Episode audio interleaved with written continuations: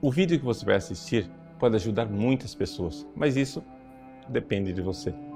Compartilhe, nos ajude a evangelizar.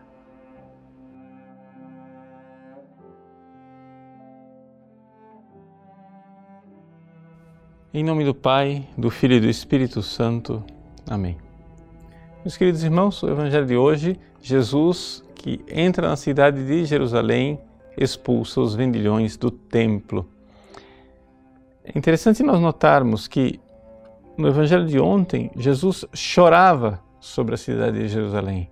Ali é claramente Jesus que mostra suas vísceras de misericórdia, para usar a expressão bíblica. Aqui, agora, ele de chicote na mão, expulsa os vendilhões. Não parece uma contradição? Ou seja, é, em poucos versículos nós parecemos ver uma personalidade completamente diferente. Na realidade, trata-se da mesma realidade chamada amor. Ou seja, o pai que ama os seus filhos, ao punir os seus filhos e ao castigá-los, tem uma lágrima no coração. Por quê? Porque ele não faz isso por vingança. Ele faz isso porque vê que é a única forma de salvá-los, ou seja, de conduzi-los ao caminho correto. É importante nós recordarmos que o amor misericordioso de Deus se manifesta também numa realidade chamada castigo. Nós poderíamos é, dizer assim que na árvore da misericórdia divina existem vários galhos que dão o fruto desta misericórdia. Um é o perdão, outro é a compaixão de Deus que se reclina, que dá chance, que tem paciência conosco. Mas existe também um ramo da misericórdia divina chamada castigo. E o castigo é uma forma de Deus nos tratar com misericórdia, exatamente porque quando ele nos pune e nos castiga é porque ele quer a nossa salvação. Ou seja, se você visse um filho seu sonâmbulo indo na direção de um abismo e você tentasse de forma delicada acordá-lo e ele não se acordasse de forma alguma, seria maldade sua você dar uns tapas na cara do menino para que ele acorde finalmente, assustado sem dúvida, revoltado sem dúvida, mas que não caísse no abismo?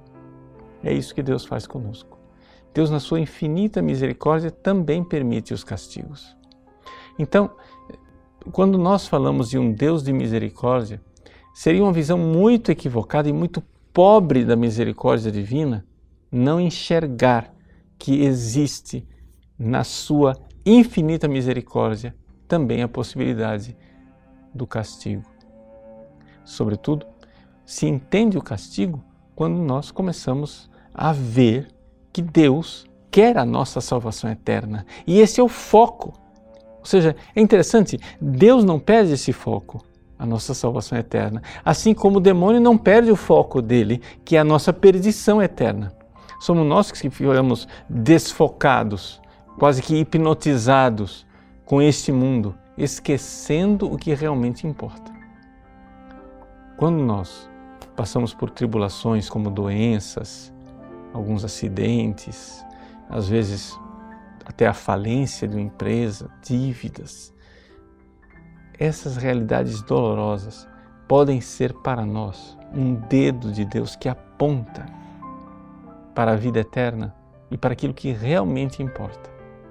Ou seja, quantas e quantas vezes pessoas que antes estavam preocupadas com futilidades diante de uma morte, diante de uma doença, acordam e finalmente enxergam a verdade.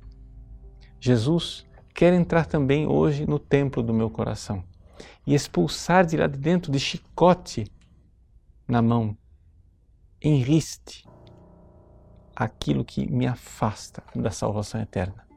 E com isso, ele está manifestando a sua infinita misericórdia, porque ele nos ama e ama profundamente, mesmo quando permite castigos para a nossa salvação.